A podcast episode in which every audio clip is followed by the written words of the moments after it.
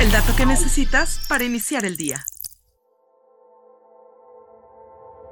Loris, una startup de inteligencia artificial, utilizó datos de conversaciones de texto de personas en crisis de salud mental para desarrollar un software de atención al cliente que fuera empático. Obtuvieron estos datos de Crisis Text Line, una línea directa de prevención de suicidio sin fines de lucro. Crisis Text Line utilizó inteligencia artificial para responder a personas con problemas emocionales, autolesiones y pensamientos suicidas. El software de Loris se vendía para guiar a los agentes de atención al cliente en conversaciones en vivo. Luego, el uso de estos datos generó controversia y llevó a Crisis Text Line a detener la colaboración y exigir la eliminación de la información previa. Varias empresas de salud mental han sido criticadas por prácticas cuestionables en relación con los datos de usuario, que plantea precauciones sobre la atención de salud mental y la tecnología. Existen dos tipos de aplicaciones de salud mental, basadas en chatbot y aquellas que conectan con usuarios con terapeutas. Algunas empresas como BetterHelp han compartido datos privados de usuario con fines de lucro, lo que ha generado investigaciones y sanciones. Las empresas de salud mental suelen eludir responsabilidades legales al obtener consentimiento a través de términos y condiciones complejos. Por eso, la falta de regulación y el uso de datos privados en aplicaciones de salud mental plantean cuestiones éticas y legales. A pesar de los problemas en la industria, las aplicaciones de salud mental siguen siendo populares. Algunas empresas de salud mental han enfrentado desafíos de conducta y mal uso de datos. El tema es delicado, ya que la explotación de datos puede reducir la confianza y seguridad en la atención de salud mental. Descubre más historias en Business Insider México.